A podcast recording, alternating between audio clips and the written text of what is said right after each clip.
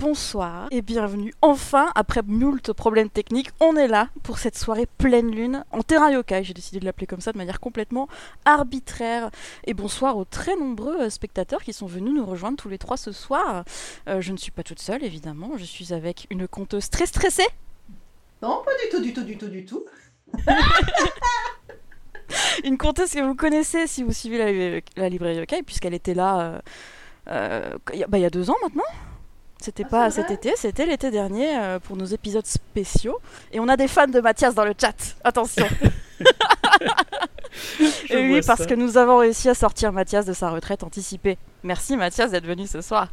Bah, merci de m'avoir invité, ça fait plaisir. Je crois que c'est la première fois que je suis en live depuis la naissance de mon petit garçon. Donc c'est très cool de se remettre un petit peu à écrire des histoires. Et c'est vraiment cool que tu aies fait ce format-là, ce live ce soir. Ça me fait très plaisir d'y participer.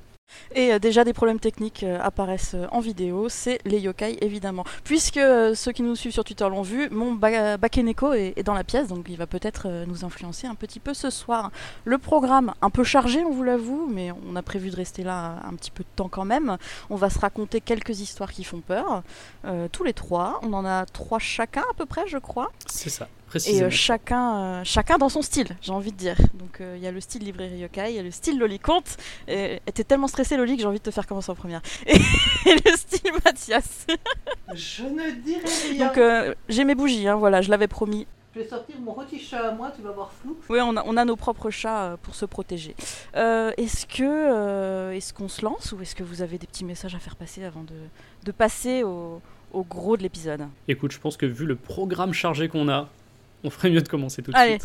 On y va. Alors, beaucoup de trigger warning ce soir. Je vais le dire maintenant pour éviter les gens qui pourraient avoir très peur dans le chat. On va parler de pas mal de choses qui pourraient déranger. Il y aura du cannibalisme, je crois, au programme. On a des insectes, on a du vomi, on a des blessures comme ça, un petit peu diverses et variées. Donc, si vous êtes sensible, je vous recommanderais pas forcément de suivre le stream. Et plutôt d'attendre la version sur le flux qui aura les trigger warning appropriés selon les histoires. Voilà. Donc, c'est moi qui vais commencer avec une petite histoire d'épouvantail. Donc si vous n'aimez pas les épouvantails, ça peut arriver, fermez vos petites oreilles pour une petite dizaine de minutes. Donc pour mes histoires à moi, je suis allée chercher des légendes urbaines japonaises que j'ai traduites.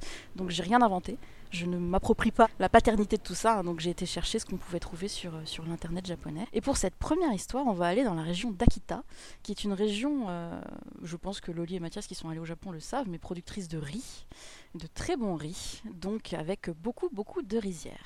Donc je vous lis l'histoire telle qu'elle est racontée et que j'ai traduite sur internet. Lorsque j'étais petit, je rendais visite avec mon frère à ma grand-mère une fois par an, dans la région d'Akita. L'air y était bien plus frais qu'en ville et on courait dans les rizières durant les jours chauds d'été. Un jour, alors que le soleil était presque à son zénith, le vent s'arrêta soudainement. Au moment où je m'en aperçus, un nouveau vent si chaud qu'il en était écœurant se mit à souffler. Toute mon euphorie disparut d'un seul coup, j'étais plus que déçu. Mon frère, lui, regardait au loin dans les rizières, vers l'épouvantail. « Y a quoi avec l'épouvantail ?» je lui demandais. « Non, c'est pas l'épouvantail, » répondit-il, « regarde plutôt derrière. » Je finis par distinguer moi aussi cette étrange forme au fond de la rizière, un objet blanc de la taille d'une personne qui se déplaçait en se tortillant. Kune Kune, c'est l'onomatopée pour l'ondulation, pour ceux que ça intéresse. Kune Kune, Kune Kune. C'était étrange, parce qu'il n'y avait personne autour de ces rizières, donc aucune raison pour qu'il y ait quelqu'un dans ce champ. Un peu surpris, j'ai essayé de trouver une explication. Ça doit être un nouveau type d'épouvantail, un épouvantail qui marche, ça serait tellement utile. C'est sûrement un agriculteur qui a inventé ça, et le vent qui le fait bouger. D'abord convaincu, mon frère sursauta quand le vent s'arrêta. « Non, il bouge toujours, dit-il. Mais qu'est-ce que c'est que ça ?» Mon frère était obsédé par cette forme au loin. Il courra à la maison pour ramener sa paire de jumelles. De perturbé, il devint de plus en plus excité. « D'abord je regarde, et toi tu pourras après, me dit-il. » Son visage perdit alors toute couleur. Il devint bleu, transpirait à grosses gouttes, avant de laisser tomber sa paire de jumelles au sol. J'étais effrayée par ce changement soudain de comportement. Je lui demandais tout de même « Qu'est-ce qui se passe, grand frère ?» Il répondit d'une voix calme et complètement détachée « Il vaut mieux que tu ne le saches pas. » Ce n'était plus sa voix. Je ne le reconnaissais pas. Sans rien dire d'autre, il se mit en chemin pour rentrer, et évidemment, je me saisis immédiatement des jumelles. Mais les mots de mon frère, son changement de comportement, je ne pouvais pas m'empêcher de frissonner. Cette forme blanchâtre au loin bougeait toujours. C'était étrange, mais pas une raison pour se mettre dans des états pareils. Allez, me dis-je, je ne peux rien faire d'autre que voir par moi-même finalement. Je levais les jumelles quand soudain, mon grand-père me saisit le bras en hurlant. « Ne regarde pas ça ! Tu l'as regardé ? Je suis sûre que tu l'as regardé !» demanda-t-il. « Non !» je murmurai affolée. « Je n'ai pas encore regardé !» Un sentiment de malaise s'était emparé de moi.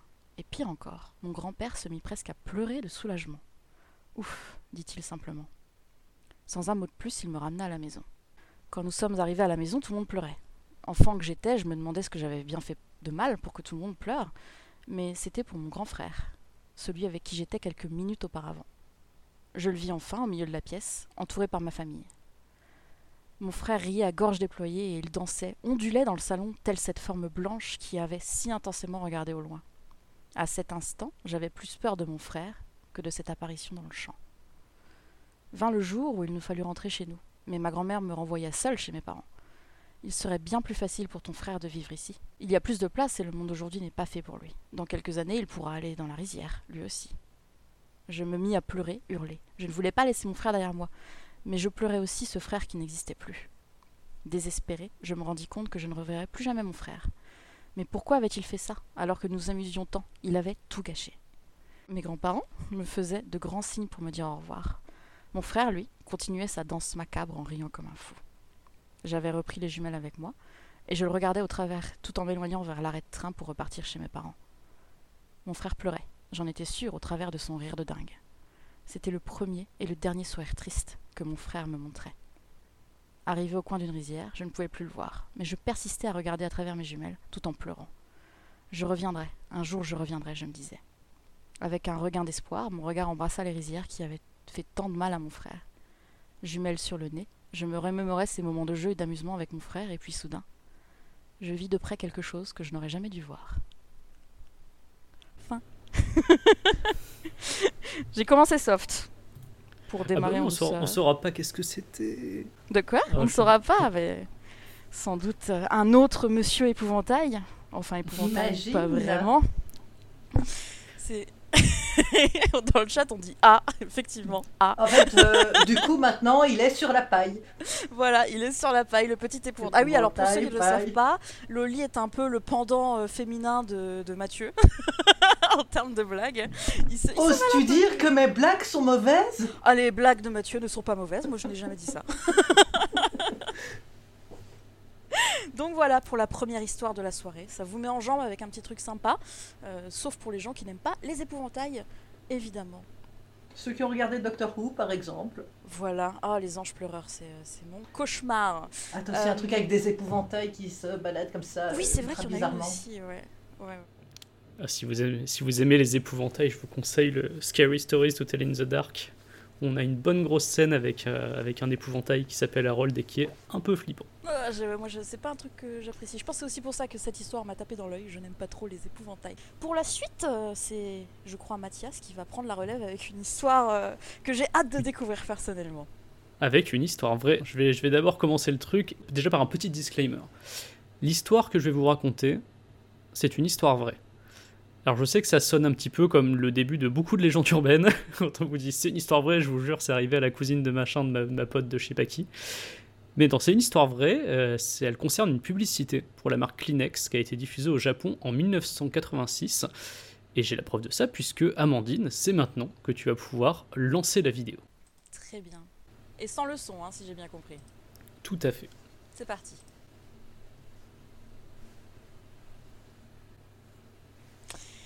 Un grand moment de gêne. Vous avez trouvé ça mignon, joli, peut-être. Alors, je vais peut-être le décrire pour les personnes qui écouteront en version podcast. Donc, on voit sur cette vidéo une femme en blanc avec un enfant à la peau rouge qui a une corne sur la tête. On dirait en fait un petit Oni, les démons très connus du bestiaire japonais. Je crois que vous en avez déjà parlé dans la librairie Yokai. Et donc, la femme et l'enfant sont assis sur de la paille. On a un fond rouge ocre. Et l'enfant démon, hein, puisqu'on va l'appeler comme ça, semble triste, un peu boudeur, et la femme en blanc se rapproche de lui, toute bienveillante, et réussit à capter son attention en faisant voler un mouchoir Kleenex. Alors ces images, elles datent de 1986, donc la qualité est plutôt basse, et c'est vrai qu'en voyant la vidéo sur YouTube, et là vous l'avez vu maintenant, on est forcément traversé par un petit sentiment d'étrangeté devant, peut-être même un léger malaise suivant les sensibilités.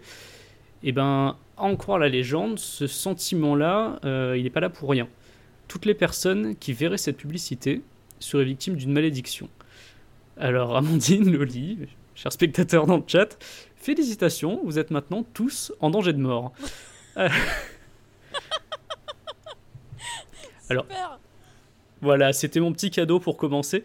Mais bon, je vais quand même vous raconter d'où vient cette histoire de publicité maudite. On va revenir pour ça en 1986, avant la DSL, à une époque où le Japon est beaucoup moins ouvert sur le monde qu'aujourd'hui, à une époque où quasiment l'écrasante majorité du pays ne parle que japonais. C'est cette année-là que Kleenex sort plusieurs publicités, dont celle-là qui nous intéresse, et c'est vrai qu'elle intrigue. Pas nécessairement par les images, mais à cause de la musique qui va avec, que nous n'avons pas entendue jusqu'à maintenant. C'est une musique douce, aérienne, légèrement troublante, avec des paroles qu'une partie du public va interpréter comme étant de l'allemand. Et une rumeur commence à naître sur la traduction des paroles, de ce qu'on considère donc comme une ancienne chanson allemande étrange. On entendrait, et les paroles vont vous plaire, « Meurs, meurs, tout le monde est maudit et va mourir ». Chaud ! La publicité aurait été ensuite retirée des écrans, mais c'est à ce moment-là que d'autres bruits, encore plus inquiétants que ça, auraient commencé à courir. Keiko Matsukaya, donc l'actrice qui jouait la femme en blanc, aurait été placée en hôpital psychiatrique après le tournage. Elle y aurait donné naissance, sans qu'on sache vraiment comment elle était tombée enceinte, à un enfant étrange, difforme, monstrueux. Elle sera ensuite morte, sans qu'on sache ce qui était devenu de l'enfant. Et c'est pas tout, le petit garçon déguisé en démon serait lui aussi mort dans des circonstances très étranges, décapité dans un terrible accident de voiture. Enfin, un des caméramans de la publicité aurait brûlé vif dans un sauna, il aurait été piégé à l'intérieur pendant qu'un incendie ravageait les lieux. Maintenant, flash forward dans les années 2010, au moment où la vidéo commence à refaire surface sur le net. Pendant près de 30 ans, la vidéo a été oubliée. Et puis d'un coup, elle revient, en 2013. Il y a une vidéo qui est publiée sur la chaîne YouTube Shrouded End. Et sur cette vidéo, on peut voir un homme regarder la vidéo à 23h59. Donc il monte le timer sur son téléphone, il y a 23h59. Et lorsque l'horloge indique minuit, la publicité commence à se transformer. Les visages se tordent. Ils s'effacent dans des espèces de fondus enchaînés bizarres, les gestes ralentissent, il y a des saccades. Enfin, ça met très mal à l'aise. Et depuis, plusieurs internautes ont juré avoir vu des choses similaires en reproduisant l'expérience. Alors, bon, après ce live, si vous voulez, vous pourrez essayer, tenter l'expérience, si vous avez le courage de le faire. Mais bon, je pense que vous verrez pas grand-chose en vrai. Parce que maintenant qu'on a tous flippé, hein, comme je le faisais dans le Bureau des Mystères, on va quand même se rassurer un petit peu. L'intégralité de ce que je vous ai raconté est faux. La seule vraie histoire là-dedans, c'est que c'est effectivement une légende urbaine ultra virale, et que des gens, après avoir vu la vidéo, disent « oui, là, c'est vrai, la vidéo s'est transformée à minuit ». Mais pour le reste, on est vraiment dans de la pure légende urbaine. Déjà, Keiko Matsukaya, elle va très bien. Elle a eu une longue carrière après ça, elle a même joué dans un téléfilm au Japon l'année dernière, en 2020. Et le petit garçon, bon, bah, on ne connaît pas son nom, puisque comme il était mineur à l'époque, ils n'avaient pas forcément mis son nom dans les crédits de la publicité, donc il n'y a aucune source sérieuse et documentée qui nous donne son nom, et aucune source non plus ne mentionne de mort brutale d'un garçon qui aurait joué dans cette publicité. D'ailleurs, il y a du coup de fortes chances pour qu'il soit en vie aujourd'hui, il devrait avoir autour de la cinquantaine. Et pour le caméraman, on n'a rien trouvé de probant non plus, comme pas de coupure de presse, rien sur une éventuelle mort dans un incendie dans un sauna. Et pour terminer, on va en venir à la fameuse musique de la publicité, qui serait une sombre malédiction allemande. Et c'est là, Amandine, que je vais te demander cette fois-ci de passer la publicité, mais avec la musique. Ça marche. Ça devrait être moins gênant. Hop, c'est parti. It's a fine day, people open windows, they leave their houses just for a short while. They walk by the grass and they look at the grass, they look at the sky. It's going to be a fine night tonight, it's going to be a fine day tomorrow. Kleenex tissue desu. Effectivement, hein, les anglophones parmi vous auront sans doute compris qu'il ne s'agit pas du tout d'allemand en fait, hein, c'est de l'anglais. Et les paroles ne veulent absolument pas dire qu'on va tous mourir, c'est même l'inverse. Cette chanson s'appelle It's a Fine Day, c'est une chanson de Jane and Barton. Et les paroles, quand on les traduit, c'est « C'est une belle journée, les gens ouvrent leurs fenêtres, ils sortent de leur maison pour faire une petite balade ». Donc rien de bien méchant. Mais on est en 1986, chez des Japonais qui ne comprennent pas l'anglais, avec une voix un petit peu éthérée de la chanteuse, des images un petit peu bizarres, donc en fait avec ça on a eu un bon matériau pour une légende urbaine. Et il y en a eu une autre, moins connue, sur une autre vidéo de Kleenex qui a apparu de légende urbaine, donc on va pas la diffuser ce soir, mais si ça vous intéresse, vous tapez Kleenex Commercial Angel, et vous allez la trouver. Elle était sortie à l'époque, et on voyait une petite fille déguisée en ange qui jetait des mouchoirs, et là aussi on avait une musique un petit peu spéciale, et là aussi on a dit qu'elle était morte dans des conditions étranges, ou qu'elle avait été internée, suivant les versions. Évidemment, tout ceci est aussi faux. Et même chose pour la vidéo à regarder à minuit, hein, voilà. Vous pouvez essayer ce soir si vous voulez, mais en vrai, c'est un simple montage qui a été fait par un youtubeur, mais ça rend très bien, et du coup j'aime beaucoup cette légende qui s'est rajoutée sur la légende finalement, et qui l'a fait perdurer encore aujourd'hui, alors qu'elle aurait pu un peu tomber dans l'oubli au début des années 2010. Mais tu sais, ça me fait penser à cette version de Ju-on, je crois, où justement tu as la malédiction qui suit la femme enceinte, puis le mari, etc. C'est un peu le même genre, tu vois, de malédiction légende urbaine qui se transmet de personne en personne, juste au contact du fantôme. Ah bah tu verras, on va en avoir une autre tout à l'heure. Ah, parfait. Et on nous confirme dans le chat, hein, quelqu'un nous confirme l'histoire, il est bien le fils du mouchoir de la pub, c'est bon à savoir, merci Carlin-sur-Mer. Le fils du mouchoir. Bah écoute... Le mouchoir, ça reproduit. On fait un podcast sur les yokai, je pense qu'on peut pas dire aux gens que ce qu'ils racontent n'a pas de sens. C'est pas possible. Tout dépend dans quel sens tu le regardes. Mais du coup, quand tu m'as envoyé cette vidéo, Mathias, en me disant que t'allais faire une histoire dessus, j'avoue que j'étais très curieuse, parce que c'est le genre de... Ouais, comme tu dis, tout le monde pensait que c'était de l'allemand alors que c'est de l'anglais, donc tu comprends bien que ça a pu prendre des proportions absolument dingues. Et je suis sûre que nous, on a aussi nos petites pubs en français ou nos films en français qui ont été mal interprétés par des étrangers. J'aimerais bien savoir d'ailleurs. Un jour, il faudrait parler avec des anglophones. Alors, autour de notre conteuse... Je peux pas, attends, t'as mon chat qui est là à l'autre bout de la pièce en train de fixer le plafond, tu fais mais pourquoi Rotichat? Putain, elle est flippante. J'ai envie de te faire stresser encore plus, mais ce serait pas très sympa. Allez, vas-y, lance-toi, on t'attend avec ton histoire de tunnel hanté. On t'écoute. Voilà. Donc moi, ça vient aussi des légendes urbaines japonaises. Je vais peut-être pas donner tout de suite le nom du tunnel, parce que s'il y en a qui connaissent, ce serait dommage de les spoiler. Mais donc, c'est un tunnel qui a été construit dans les années 20. Il a été achevé en 1927. Il se situe près de Kyoto. Et il traverse une montagne entourée de forêts denses et touffues. Montagne déjà elle-même assez célèbre pour ses suicides, parce qu'on y est tranquille, il y a des arbres, ils sont solides, voilà, on se pend tranquillement. Ce tunnel a une particularité, c'est qu'il est monovoie, c'est-à-dire qu'on ne peut passer qu'une voiture à la fois, on ne peut pas se croiser à deux. Et son ultime particularité, c'est qu'il mesure 444 mètres. Les gens qui connaissent un peu les légendes font « Oh bah tiens, c'est un 4, c'est Chine, c'est la mort !» Donc déjà, il commençait pas super bien dans sa vie, ce pauvre tunnel-là. En plus, il paraît qu'il y a des dizaines d'ouvriers qui sont morts pendant sa construction, et que donc leurs fantômes hantent le tunnel. Alors d'ailleurs, les causes de leur mort ne sont pas très claires, hein. Il y en a qui parlent d'heures de travail éreintantes, d'accidents, d'éboulements ou de vengeance des esprits de la montagne troublés par ce creusement sacrilège. Et bah, depuis, ça ne s'est pas arrangé, au contraire. Donc je vous avais déjà dit, c'est une voie super étroite et donc de chaque côté du tunnel, il y a des feux de signalisation pour permettre le passage et que les gens ne se... tape pas dedans au milieu. Sauf que justement, à la nuit, de temps en temps, il y a une voiture qui s'engage dans le tunnel et mystérieusement, les feux de signalisation changent, créant une collision entre les deux bagnoles au milieu, avec évidemment leur lot de morts qui rejoignent les fantômes du tunnel. Il est aussi, comme tous les tunnels, sombre et mal éclairé. Alors, faut pas vous aviser d'y aller à pied. Hein. En vrai, il y a des gens qui y vont, qui le traversent à pied ou en vélo. Ils sont complètement dingues. C'est le meilleur moyen de se faire faucher et d'agrandir le tas de fantômes.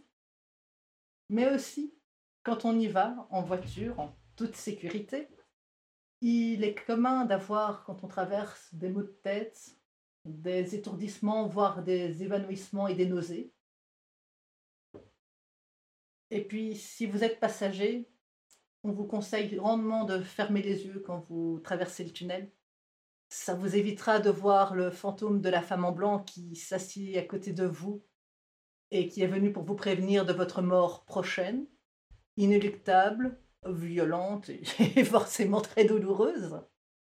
Si vous avez échappé à ça et que malgré tout, vos yeux se posent sur le miroir qui apparaît aléatoirement dans ce tunnel, pareil, c'est le signe de votre mort prochaine, violente, inéluctable et très douloureuse. Et si vraiment vous faites partie des gens qui n'ont pas de chance, lorsque vous vous engagez dans ce tunnel pendant la nuit, vous pourrez peut-être voir ce fameux fantôme de femme qui saute de voiture en voiture avant de se retrouver assise sur le siège passager. Et donc, pour ceux qui aimeraient savoir où se situe ce fameux tunnel, c'est bien, il existe réellement. Il est à Kyoto, dans la préfecture, et il s'appelle... Est-ce que l'un de mes deux compagnons le sait? Non, je connais d'autres tunnels, mais je connaissais pas celui-là. J'ai complètement bouffé le nom, mais j'en avais entendu parler. En fait, pour le Bureau des Mystères, on voulait faire un spécial Japon à un moment, et donc forcément, on est tombé sur ce lieu à un moment. Mais j'ai complètement bouffé le nom. Et je suppose, dans le chat, est-ce qu'il y en a qui le connaissent? Pendant que les gens cherchent, je pense que tu avais écouté dans l'épisode Yokai où tu avais participé, Lolly, il y avait Amélie Marie qui avait raconté une autre histoire de tunnel avec des Coréens, un peu esclaves en fait, qui auraient creusé le tunnel et du coup les fantômes apparemment des esclaves entraient le tunnel dont on ne peut pas le traverser, je crois qu'il n'est pas terminé. Et il y avait une histoire qu'une fois que tu rentrais, tu pouvais pas sortir. Enfin, je sais plus, c'était un petit peu compliqué, mais en gros, t'allais mourir, quoi. Bah, de toute façon, dans ce genre d'histoire, tu meurs toujours, tôt ou tard. Ouais, dans les légendes urbaines japonaises, en général, c'est tu meurs ou tu meurs. Hein. C'est ça. Tu meurs douloureusement ou tu meurs très douloureusement. Bah, d'ailleurs, on en parlait hier avec Hanako, avec le papier toilette. Non, Akamanto. Ouais. C'est la même chose avec Uchisake Onna, hein. Tu ne peux pas... Il n'y a pas de bonne solution. Tu ne peux pas y échapper, c'est tu meurs ou tu souffres ou tu meurs ou tu meurs. Et n'est qu'un flash à trouver, ouais. On nous propose Kiyotaki. Est-ce que ce serait Kiyotaki? C'est bien lui. Sinon on avait aussi, et ça se défend, hein, le tunnel de la Défense. Le pont de l'Alma. Le tunnel sous la Manche et de Dudley, ça se défendait, mais désolé, c'est pas ceux-là. Mais du coup, ouais, le tunnel, c'est quand même une récurrence dans les légendes urbaines au Japon. Hein. Bah, t'en as un à Tokyo aussi, je crois, qui est réputé ultra hanté. J'avais entendu parler de ça, je sais pas si t'as dit quelque chose, Amandine. Celui dont Amélie Marie parlait, c'était à Mitaka, donc plutôt côté Takao-san, tout ça.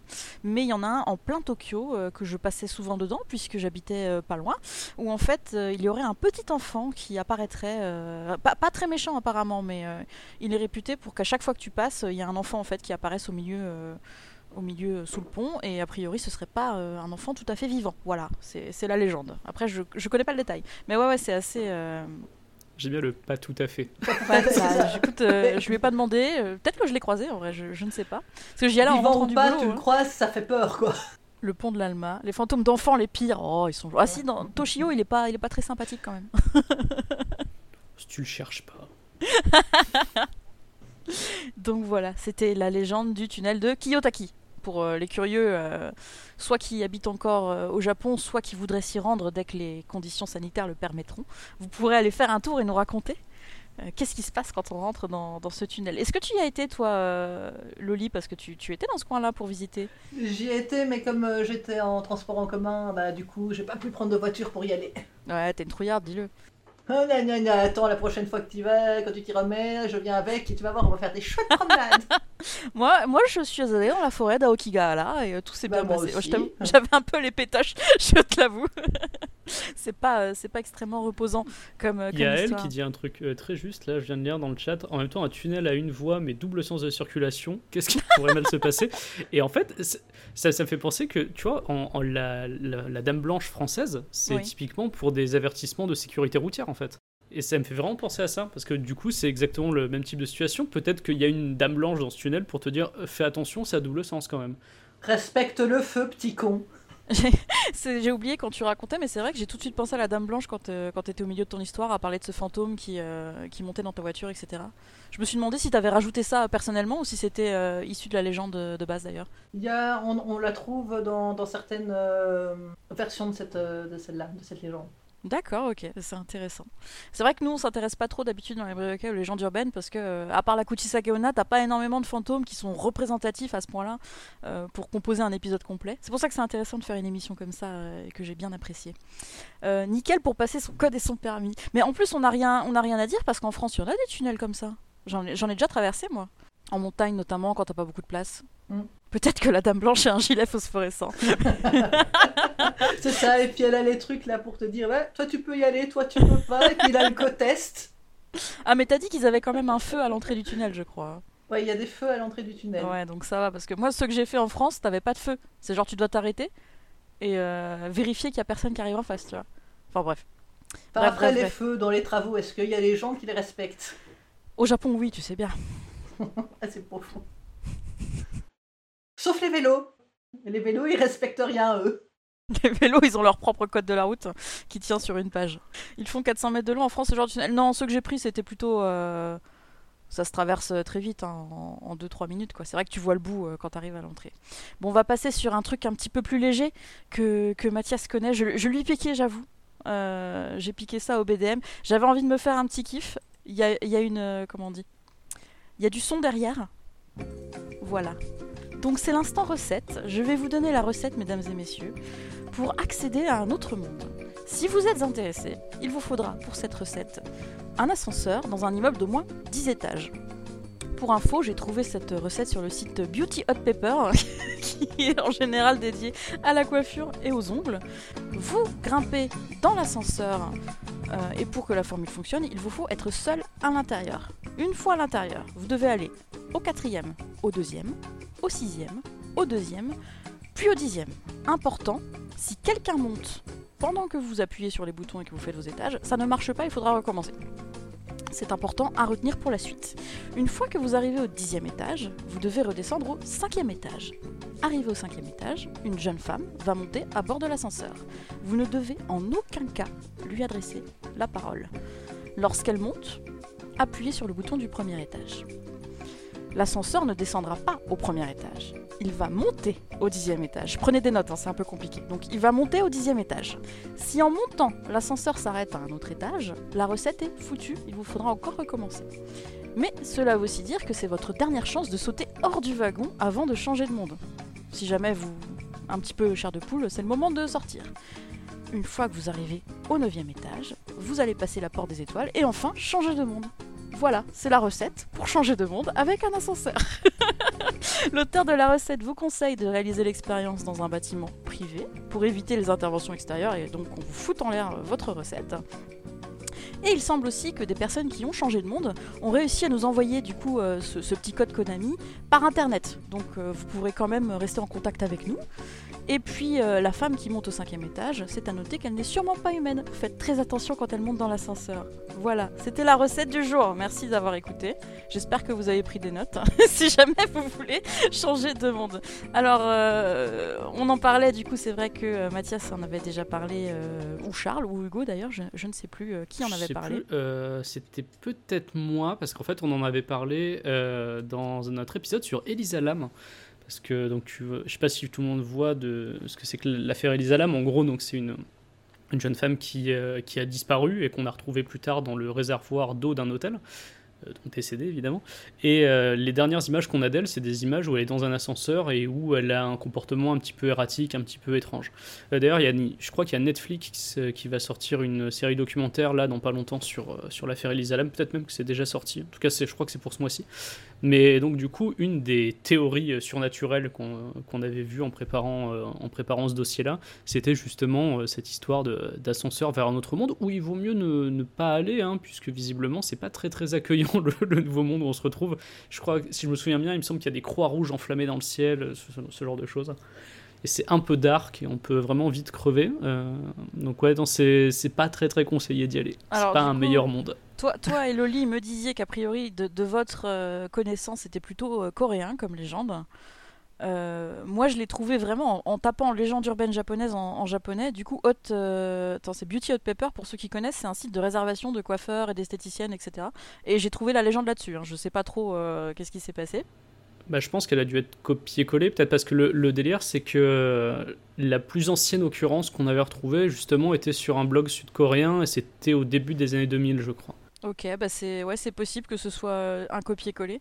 Mais du coup, il y avait des petits détails comme ça en plus, avec des smileys, machin. Ça avait pas l'air si méchant que ça, du coup, l'autre monde. Donc voilà, je vois avec des gens dans le chat qui ont hâte de tester. Écoutez, une fois que vous serez dans l'autre monde, vous avez internet pour nous dire comment ça fonctionne. Déjà, filmez-vous. Et puis lâcher le téléphone avant d'aller dans l'autre monde. Ah ouais, mais je sais pas, parce que vu qu'on te dit que il faut absolument qu'il y ait personne qui monte, tout ça, est-ce qu'une caméra, ça pourrait, impede le truc ? Je sais pas, je ne connais pas les règles assez. Du coup, vous pouvez tester et nous dire de quoi il en ressort. On nous conseille aussi de monter au 10e étage et d'envoyer l'ascenseur au premier, ouvrir les portes et sauter. Je comprends pas exactement, mais pourquoi pas. Donc voilà, il y a des gens qui vous ont noté les instructions, je crois, hein, donc si jamais ça vous tente d'essayer, demain, je crois que la prochaine histoire sera de Mathias, et le titre m'intrigue beaucoup. Les retournées, ouais, écoute, je vais en parler. Juste un dernier truc sur l'ascenseur, parce que c'est vachement intéressant, c'est une mécanique qui est pas mal réutilisée, et ça m'a fait marrer de la retrouver dans le dernier numéro des Nouilles Rampantes. Alors je sais pas si vous écoutez les Nouilles Rampantes, ou s'il y a des gens dans le chat qui écoutent. Donc c'est le podcast horrifique de Boulet, Sherry Crime et Clara Kane et Thomas Hercouet. Donc c'est un truc qu'ils faisaient dans la nuit originale et qu'ils font maintenant en indépendant. Et dans leur dernier numéro, ils font une histoire qui s'appelle les Backrooms. Alors c'est pas les Backrooms auxquels vous pensez, c'est d'autres Backrooms.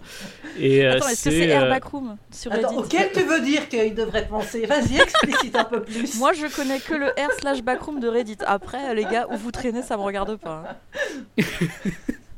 Et en gros, l'histoire, c'est pareil, c'est un truc où tu accèdes aux backrooms, qui sont en fait visiblement un monde parallèle souterrain, en faisant un truc chelou avec un ascenseur. Donc justement, ça m'avait...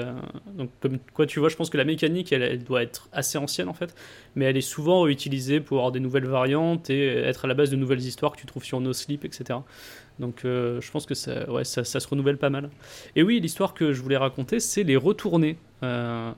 Donc c'est une histoire, une vraie... Enfin voilà, je vais vous raconter ça, c'est un petit peu effrayant. Donc on va se mettre un petit peu dans l'ambiance. C'est un témoignage. Vous avez déjà entendu parler des retournées ? Depuis cette horrible nuit de janvier 93, cette phrase n'arrête pas de résonner dans ma tête. Les retournées. Putain, j'aurais préféré pas savoir ce que c'était, les retournées. Mais au fond, est-ce que je le sais vraiment ? Parce que si j'avais tous les détails, je serais sans doute pas ici pour vous en parler. Il s'en est fallu de peu, 10, 15 minutes max. Il s'en est fallu de peu pour que je sache tout et que je ne sois plus rien. Ce soir-là, j'avais passé la soirée avec un couple d'amis. On était chez eux, en train de discuter tranquillement, quand on a sonné à la porte. C'était un de leurs potes que je connaissais pas. Il avait l'air à la fois surexcité et préoccupé, un mélange bizarre d'excitation et d'inquiétude. Il était en sueur, comme s'il avait couru. Il est rentré et il s'est posé sur le canapé. Il a dit « Les gars, vous allez sûrement pas me croire, mais il faut absolument que je vous raconte un truc. » Un truc qui fait flipper, mais je suis obligé de vous le raconter. Vous avez déjà entendu parler des retournées. Mes amis ont fait non de la tête. Moi aussi. Mais les histoires qui font peur, ça a jamais été mon truc. J'ai utilisé la première excuse pour m'éclipser. J'ai dit un truc du style « Oh, on n'a plus rien à boire, vous savez quoi ? Je vais aller acheter des trucs au combini en bas, m'attendez pas pour discuter, hein. De toute façon, moi j'aime pas trop ce genre d'histoire. » Au moment où je fermais la porte de l'appart de mes amis, j'ai juste entendu leur pote commencer à dire un truc qui avait pas l'air si flippant dit comme ça. Vous voyez quand vous enlevez vos chaussettes qu'elles sont toutes retournées ? J'ai descendu les escaliers, je suis sorti de l'immeuble et je suis allé tout droit au 7-Eleven. J'ai pris quelques chips, quelques canettes de bière et je suis allé à la caisse. Je me souviens avoir râlé parce que ça prenait du temps. Il n'y avait pas tant de monde que ça dans le combini, mais l'employé, qui était un étudiant pas très efficace, mettait 1000 ans à encaisser les clients. Honnêtement, sur le coup, ça m'avait saoulé. Mais avec du recul, j'ai envie de lui dire merci. Après un petit quart d'heure, je suis sorti du combini. C'est là que je les ai vus. 2 silhouettes désarticulées qui couraient vers la cabine téléphonique du combini. Ils ressemblaient à mes amis, même si c'était difficile à dire. Couverts de sang. Retournés. Comme quand on enlève une chaussette ou un pull trop serré. Retournés. l'intérieur de la peau, gorgé de sang qui brillait sous les néons, retourné, complètement retourné. Avant de s'effondrer, un de mes amis m'a regardé. Il avait les yeux injectés de sang, la voix paniquée. Il a ouvert sa bouche sans lèvres, retournée, et il m'a dit « Écoute-moi bien, tu as 13 minutes pour raconter ça à quelqu'un d'autre. T'as déjà entendu parler des retournés ?» C'est la fin. Alors pour cette histoire, qui vous met un petit peu mal à l'aise, j'ai largement repris la trame d'une légende urbaine que j'ai entendue dans le podcast Kowabana de Tara Hayde-Evelyn, un podcast en anglais. C'est une femme qui avait aussi fait Toshiden, que je vous conseille, c'est vraiment du très bon boulot, donc c'est en anglais. Hein. Et la légende urbaine en question, elle s'appelle Inside Out, et elle date en fait des débuts de 2chan, qui est la plateforme japonaise qui a été à la base de trucs comme 4chan ou Reddit aujourd'hui. On y trouvait des histoires que tu peux retrouver en gros dans des chainmail, en mode, tu vois, si tu racontes pas cette histoire à quelqu'un dans les 2 heures, tu vas mourir dans d'atroces souffrances. Donc c'est vraiment le truc basique, mais moi quand j'étais ado, c'est le truc qui m'a toujours fait frissonner. Et c'est vrai que là, entendre une histoire de ce type-là dans Kowabana, ça m'a mis quelques frissons, je me suis dit qu'il fallait que je la raconte. Dans Inside Out, c'est pas tout à fait pareil, hein. Il suffit de savoir que les gens ont la peau retournée pour connaître le même sort. Donc voilà, moi je préfère quand il y a un peu plus de mystère. Donc j'ai fait une version où on connaît pas l'histoire complète. Et ça, c'est une mécanique que j'ai prise chez une autre légende urbaine très célèbre, qui s'appelle Gozu, et que j'avais envie de vous raconter aussi. Elle n'est pas très longue. Hein. Je crois que Lolly, tu la connais, on en avait parlé un petit peu avant d'enregistrer l'émission. Elle était bien sympa. Si vous ne connaissez pas Gozu, je vais vous le raconter là, vraiment c'est assez court, hein, mais je vais vous prendre la version qu'on voit le plus sur le net. Alors il y a plusieurs variantes, hein, comme pour toutes les légendes urbaines, mais bon, celle-là, c'est, on va dire, une des plus classiques.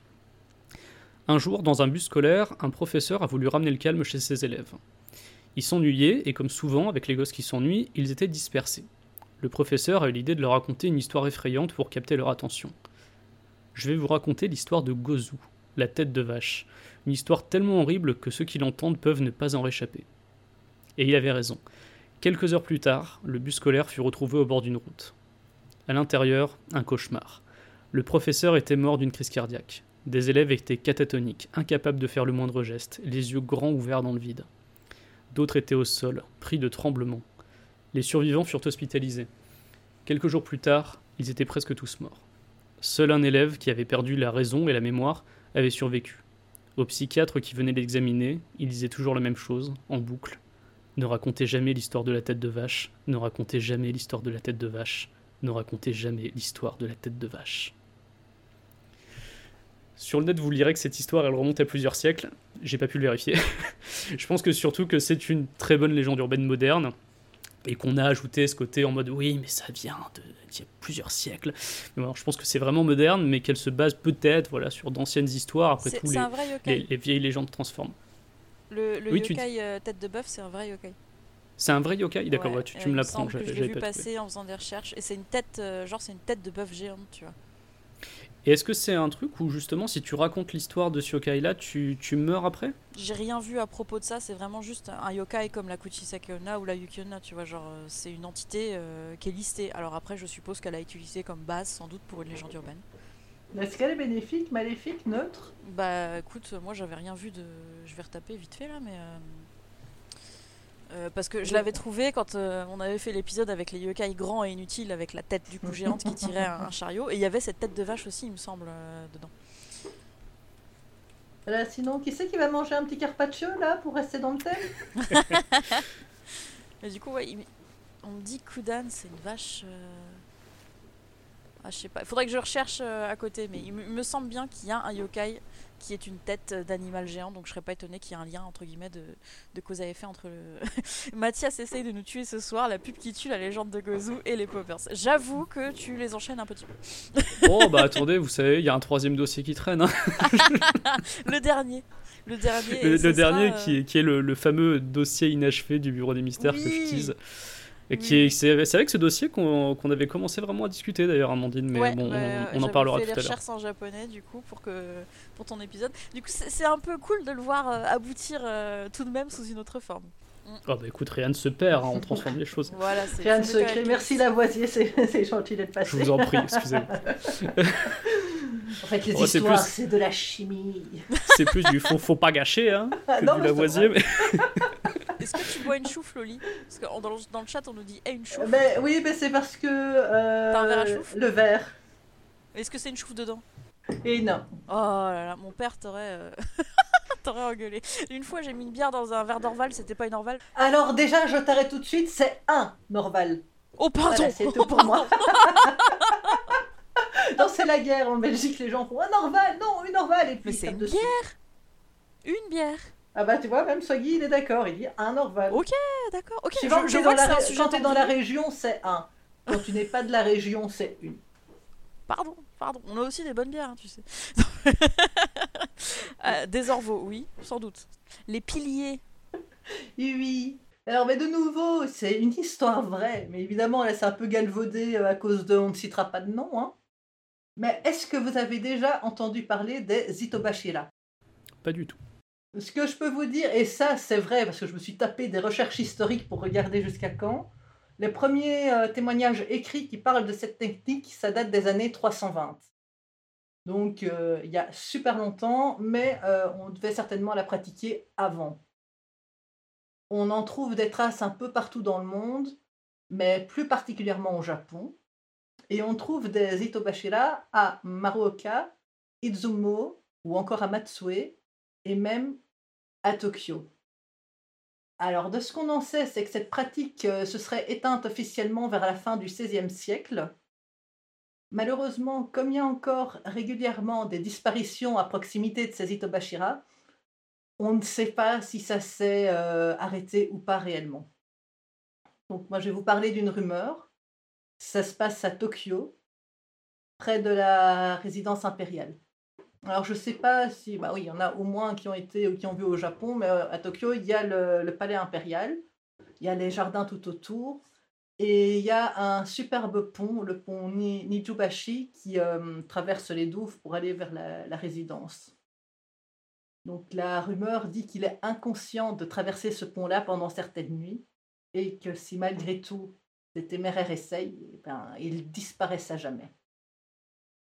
Alors à propos de ce pont, il a été achevé en 1888, donc bien après le XVIe siècle, et c'est un pont en pierre à double arche. Il n'est pas très long, il ne mesure que 26 mètres, mais quand les conditions sont réunies, on raconte que les personnes qui le traversent disparaissent à jamais. Quelles conditions, vous allez me dire? Eh bien, les nuits sans lune, quand la brume monte doucement des douves et que même le chant des insectes s'estompe dans le brouillard. À ce moment-là, quiconque traversera le pont disparaît à jamais. Vous allez me demander, mais qu'est-ce qu'ils deviennent, ces gens? C'est simple. Ils deviennent des Hitobashira. Ce sont des piliers humains, des sacrifices offerts aux kami des eaux pour maintenir les ponts et les bâtiments debout et forts contre les éléments. On dit aussi que certaines nuits, si on entend bien l'oreille et qu'on se met au milieu du pont, on peut entendre leurs lamentations. Mais gare à vous, parce que si jamais vous êtes trop près du bord, vous verrez des mains automatiques qui vont sortir de l'eau et vont s'emparer de vous pour vous mener dans les abysses. Ce qui est vrai aussi, c'est qu'il y a un paquet d'années déjà, lors d'une rénovation du pont, on a découvert une douzaine de cadavres enterrés dans les fondations et les piliers. On avait certains qui étaient allongés à terre, d'autres debout. Lors de cette rénovation, on leur a offert à tous une sépulture décente et des cérémonies qui vont bien pour apaiser les esprits. Mais lors de la rénovation suivante, d'autres corps ont été retrouvés aux mêmes endroits. Et ces corps correspondaient aux corps des malheureux disparus entre les années qu'il y a eu entre ces deux rénovations. Donc, si jamais d'aventure vous y alliez sur ce pont de Nijubashi à Tokyo, les nuits sombres sans lune, méfiez-vous et évitez de le traverser. Je retraverserai plus jamais ce pont sans penser à ça. Ça va, la journée à Snez. On nous dit très branchée architecture, évitons les tunnels, évitons les ponts. Alors, on nous dit, je prends note des endroits à éviter, merci à vous. Alors, pour le coup, Nijubashi, si tu vas au palais impérial, c'est compliqué de l'éviter, il me semble. Je crois que c'est le seul accessible tout le temps. Hein, donc ouais. T'es un peu obligé. C'est marrant parce que j'avais vraiment jamais entendu parler du fait que le Nijubashi avait cette légende associée. Ah bah, le pire, c'est que réellement, les cadavres ont été réellement découverts. C'est pas inventé, ça. Oh, chaud. Putain, c'est fou.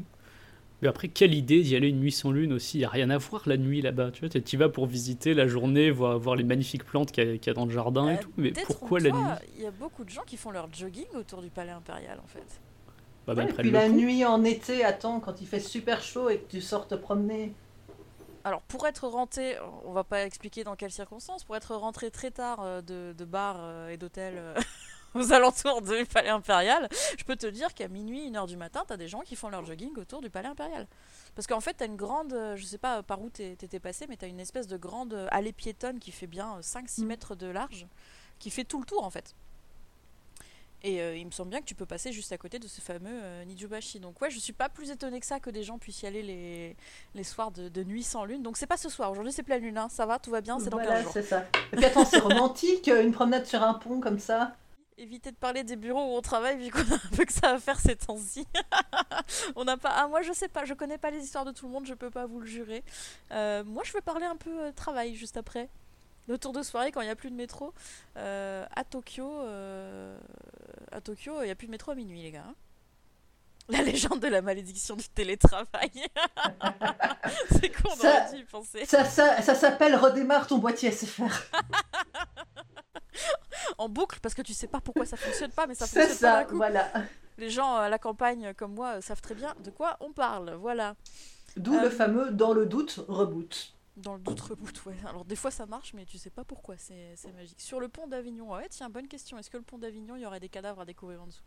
Vous pouvez demander. Mais je connaissais pas. Ceux qu'on trouve danser. Je connaissais pas cette technique, mais pour le coup, je suis pas du tout surprise qu'il y ait un truc pareil au Japon, honnêtement. Mais du coup, vous pensez qu'il y a un truc paranormal, ou peut-être que certains groupes criminels se débarrassent de cadavres en profitant de la légende ? Parce que ce qui est quand même curieux, c'est qu'on ait vraiment retrouvé des corps pour le coup. Pour le coup, les Yakuza sont, et c'est connu, très très investis dans l'immobilier et la construction. Ouais, c'est un bon vieux truc de les couler dans un poteau. Dans un puits quelconque, ouais. Mais en cherchant sur les Hitobashira, justement, j'ai vu, il y a pas mal de légendes mais moyenâgeuses à ce moment-là qui parlent de personnes sacrifiées, dont un justement sur un pont où ils ont dit « Le premier qui passe avec un caméra rigide, on le sacrifie ». D'accord, ok. Elle est cool. Le pauvre gars qui est là avec son caméra, voilà, merci, au revoir. Non, parce que pour le coup, quand il y a eu les chantiers des Jeux Olympiques, ça avait fait grand débat parce qu'en gros, tous les chantiers ont été attribués à des groupes Yakuza. Parce que, a priori, tout l'immobilier et tout le logement au Japon, c'est la mafia. Ça se faisait à Venise aussi, et ça me rappelle l'attaque des Titans. Ça fait des fondations bio-organiques. Alors oui, mais est-ce que c'est solide ? Moi, c'est une question que je me pose. Que le corps humain fait du bon compost, mais est-ce que ça fait du bon ciment ? C'est une question. Il va falloir tester. Bon, on passe à la suite. On va parler travail, ça va vous plaire. Non, je déconne. J'ai une légende un petit peu longue. Petit trigger warning du coup, parce que même moi j'ai trouvé ça un peu limite. Insectes. Si vous n'aimez pas les insectes, n'écoutez pas. Et si vous êtes un petit peu hémétophobe, n'écoutez pas non plus. Il n'y avait pas de titre à mon histoire, je l'ai appelé Heures supplémentaires dans la propriété abandonnée. On parle un petit peu de travail quand même. C'est un petit peu long, mettez-vous à l'aise. Quand 17h a sonné dans mon bureau, mon collègue que nous appellerons A est venu me voir et me dit « Et si on allait à la maison de la famille D ?» Pas d'heure sup aujourd'hui et je viens d'acheter une voiture. En plus, c'est vendredi. Cette maison était devenue un lieu entrée célèbre récemment. Alors avec le collègue A et B, nous avons décidé de prendre la voiture après avoir enfilé quelques bières dans un izakaya. Ne buvez pas avant de conduire, ça c'est le petit ajout. Étant le plus jeune du bureau, c'est bien sûr moi qui ai conduit la voiture. A et B étaient pétés comme des coins. Nous sommes arrivés à la maison vers 10h du soir. Arrivés devant l'écriteau famille T, j'ai eu un énorme frisson. Il ne faisait aucun doute que c'était dans cette maison qu'un atroce crime avait eu lieu. Nous avons exploré les ruines, lugubres, effrayantes et sombres. J'avais l'impression d'y voir ramper des centaines d'insectes, de cafards, mais il faisait si sombre que j'en étais même pas sûre. Des boîtes vides, des paquets de chips, un véritable dépotoir dans lequel semblaient grouiller des tonnes d'insectes. B, curieux, grimpa les escaliers. A, ivre qu'il était, donnait des coups de pied et cassait tout ce qu'il pouvait. J'allais de mon côté à la salle de bain. Des pantoufles moisies gisaient là. La baignoire était petite, étroite et surtout couverte de moisissures et de mousse. Écœurant. « J'ai vomi dans les toilettes !» hurla A. Il tourna son visage rouge vers moi. Le soulard boxa le vide. Il était loin d'avoir l'air adulte comme ça. B, au premier, riait aux éclats, hurlait qu'il voulait plus d'alcool et à manger. L'endroit où il était celui où le mari avait tué sa femme et ses enfants. B appelait leur fantôme. Quelle soirée formidable! La raison pour laquelle j'avais accepté de venir ici, c'était que je pensais qu'en venant dans une maison abandonnée, on ne ferait de mal à personne. Et puis avec le stress du boulot, je pensais que ça me détendrait un peu. Ces comportements d'enfant étaient absurdes, mais me faisaient décrocher du travail. Mais soudain, quelque chose de froid toucha ma colonne vertébrale. J'étais au rez-de-chaussée. Ce contact était tel un soupir, horriblement froid. Ah, couché à même le sol, interrompit mes pensées. « Je veux vivre ici », hurlait-il.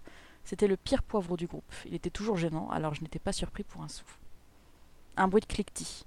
A semblait avoir brisé quelque chose dans la maison. Dépité, je décidai de plutôt trouver l'origine de ce souffle froid dans mon cou. Je me dirigeais vers la salle de bain. Le vomi de A inondait la cuvette des toilettes. Dégueulasse. Ma respiration s'arrêta. Il y avait un insecte. Non pas un, une nuée d'insectes s'était rassemblée sur le vomi, était en train de le manger. J'eus envie de vomir à mon tour. Il n'y avait peut-être pas de fantôme, mais cet endroit était effrayant. La situation m'ouvrit les yeux, il fallait partir tout de suite. Je sortis en prenant pour excuse de vouloir acheter de l'eau. L'air frais de la nuit me fit un bien fou. Un tour au distributeur et puis je revins plus alerte chercher mes collègues. L'atmosphère de la maison semblait complètement différente. J'avais honnêtement l'impression que des démons et monstres y avaient élu domicile. Je n'avais pas bu beaucoup d'alcool, mais pourtant un étrange frisson remonta le long de ma colonne vertébrale. « Rentrons !» hurlai-je presque, désespéré à mes collègues. Pas de réponse. Pire, j'avais l'impression qu'on me regardait. Je remuais les épaules et partis à leur recherche, mais ne trouvais personne dans la maison. Ni dans les toilettes, ni dans la salle de bain, ni sur les tatamis où A était pourtant auparavant couché.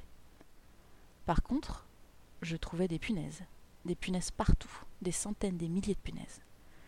Je décidai de monter à l'étage. Le son de bois pourri résonnait sous mes pas, et au premier, je trouvai B allongé sur le sol. Je courus vers lui pour le secouer. Il semblait souffler des bulles, ses yeux étaient révulsés. Je soupirai de soulagement quand il se réveilla enfin, mais il se mit immédiatement à vomir les restes de notre dîner, et puis des insectes. Des milliers d'insectes sortaient de sa bouche, des cafards, des larves, punaises, mouches. Les insectes rampaient dans le vomi. Un son résonna soudainement, le son d'une vieille radio, semblable à une tempête de sable et une voix humaine mêlée. Je paniquais et je courais aussitôt en bas. J'y trouvais A qui riait et semblait parler à quelqu'un. Une femme ? Il disait « Oh, tu es belle, tu es si belle ». J'étais pétrifiée. Mon corps bougea tout seul, brisant ma torpeur, et je me précipitais dans la voiture pour m'enfuir. La terreur ne me quitta pas. J'avais l'impression que quelque chose m'avait suivi dans la voiture. Le lendemain matin, quand je me réveillais emmitouflée dans des tas de couvertures, comme pour me protéger, je distinguais des centaines d'insectes morts dans l'entrée, au milieu de mes traces de pas boueuses. Un nouveau frisson m'envahit. Je n'entendis pas parler de A et de B du week-end. B revint au boulot comme si de rien n'était. Il ne se souvenait d'absolument rien. A, on le retrouva 2 ans plus tard, ou plutôt ses os, au fond d'un étang. Il semblerait qu'ivre, il ait sauté dans l'eau et se soit noyé. On retrouva des insectes dans sa bouche. J'ai pu continuer ma vie heureux sans incident, mais il faut dire que je me tiens à carreau. De temps en temps, je trouve des empreintes de boue sur le sol. Je crois voir beaucoup d'insectes. En fait, j'ai l'impression que la famille T me surveille encore. C'était dégueulasse, voilà. Oh, c'était pas plus dégueulasse qu'un numéro de Fort Boyard, arrêtez. C'est pas faux. Sauf au moment où il craque le cafard, où il croque le cafard. Dans une dégustation de Willy Rovelli, on croque des cafards aussi. Fort Boyard. Ouais, je sais, je connais un peu trop Fort Boyard, désolé. J'ai cru comprendre que t'avais des spécialités très diverses, Mathias. Ah bah écoute, entre la télévision et Miss France, on est très loin des mystères, mais c'est des petites marottes personnelles. Donc voilà une histoire assez classique que j'ai trouvée quand je cherchais des légendes urbaines japonaises. Je sais pas pourquoi. J'étais un peu surprise, vous me direz, hein, mais moi je les trouve pas plus effrayantes que plutôt dérangeantes ou un peu glauques en fait. Et vu la réputation des Japonais en termes de légendes urbaines, je m'attendais à des trucs beaucoup plus flippants en fait. Attends de voir la suite. Ah oui, mais toi tu embellis, toi, c'est ton boulot.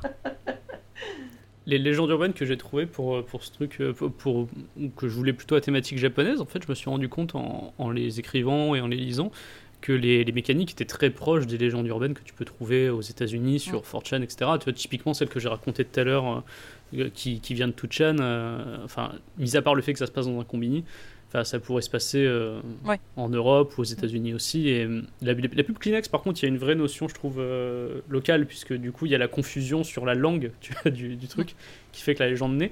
Et celle que je vais raconter maintenant, typiquement, moi, elle m'a fait penser à des légendes que j'ai pu lire qui se passaient au Royaume-Uni ou aux États-Unis. Mais je la connaissais pas, et du coup, c'est ça qui m'a intrigué. C'est la légende du portrait maudit de Kyoto. Ouais.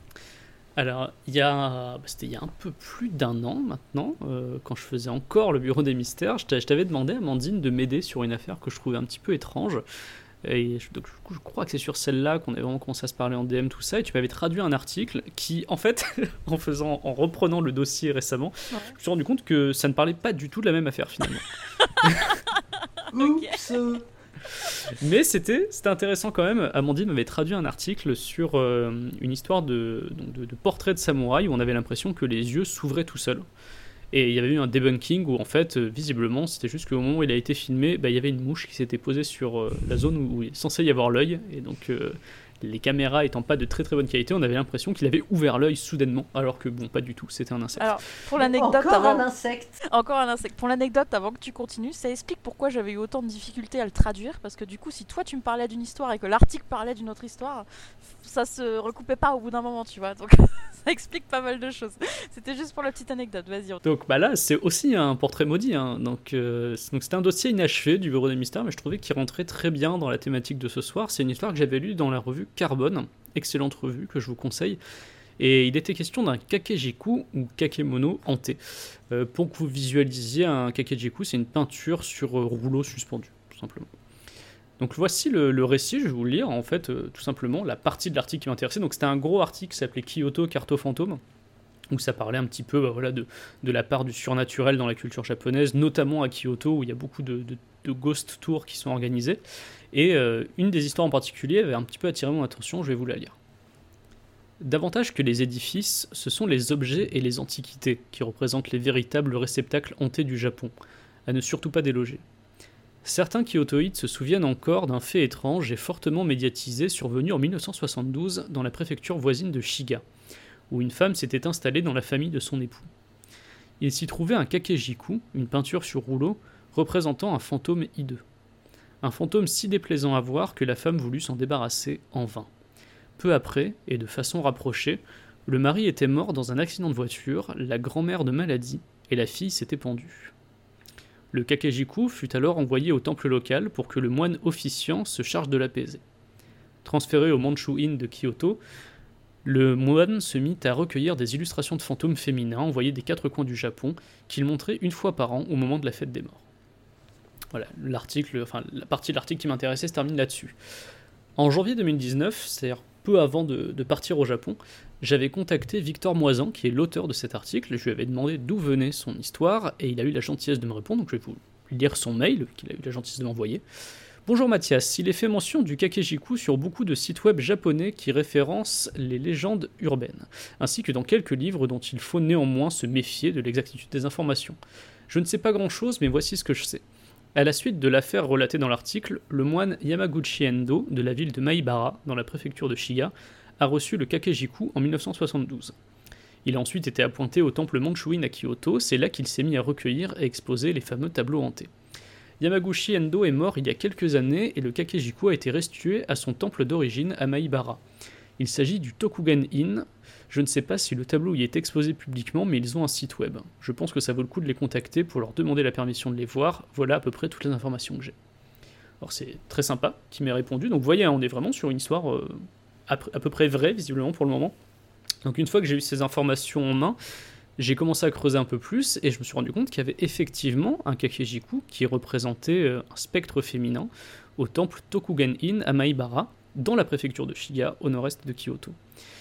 Il existe bien, ce temple, et il semblerait qu'ils aient effectivement ce tableau avec le visage déformé. Le problème, c'est qu'on n'a quasiment pas d'image sur le net. Il y a juste des gens qui disent qu'il y est dans des posts de blog. Et en cherchant bien, j'ai réussi à trouver seulement 2 photos. Et mes recherches se sont arrêtées là. Donc malheureusement, le dossier jusqu'ici était inachevé dans le Bureau des Mystères, mais il y a eu du neuf tout récemment.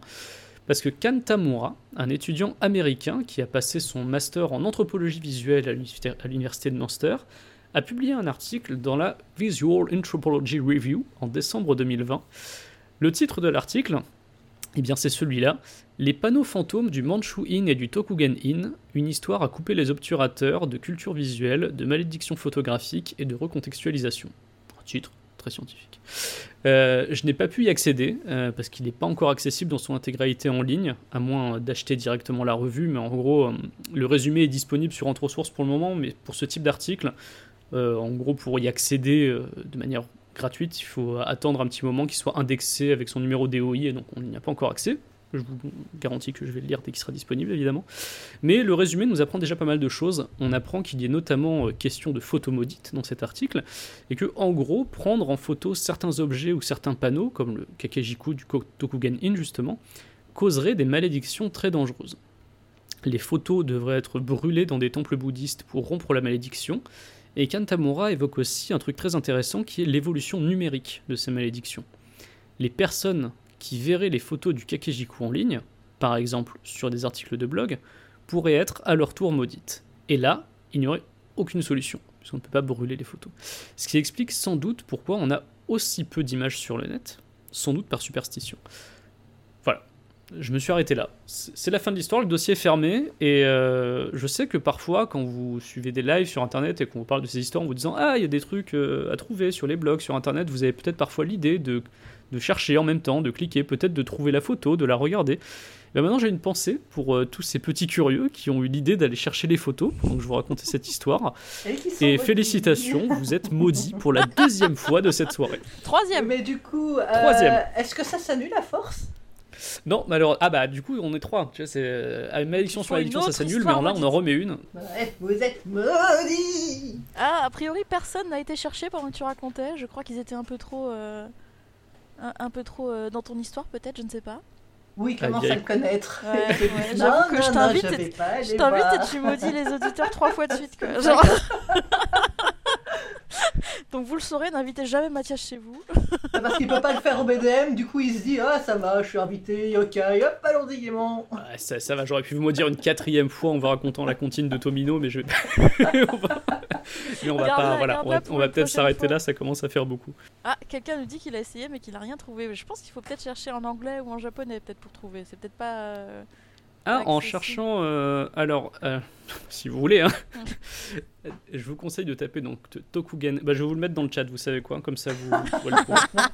On vous facilite la malédiction, quoi. L'autre, c'est ça, quoi. 2 malédictions pour le prix d'une, c'est génial. Pardon, 3, même. Du coup, quand j'avais fait les recherches pour ton article, j'étais tombée sur des émissions de télévision sur YouTube qui en parlait de cette fameuse mouche qui donnait l'impression qu'effectivement c'était en train de pleurer, et il parlait aussi, et je crois que c'était la base de ton histoire, de ce temple qui du coup stockait des trucs qu'il fallait pas regarder en fait, tout simplement. Ils avaient un espèce de hall d'images à ne pas regarder. Alors il y en a un, j'ai retrouvé la photo si tu veux l'afficher, Amandine. Non, je vais laisser le choix aux gens, si tu as le lien on va plutôt le mettre dans le chat, comme ça... Eh oui, la malédiction s'abattra sur vous. Je viens de voir sur le chat, Mathias quand tu l'invites il amène une bouteille de vin et des malédictions. C'est tout à fait moi, bonjour. Donc ouais, on était en train de dire, y a des temples qui du coup font du stock en fait de ces images maudites qu'il ne faut pas regarder et les ouvrent... une fois par an ou des choses comme ça ? Il y en a un à Tokyo visiblement qui le fait, mais il le fait uniquement en août, il me semble, parce que d'après ce que j'ai compris, août c'est un peu la saison des fantômes au Japon, si j'ai bien compris. C'est l'équivalent d'Halloween en fait.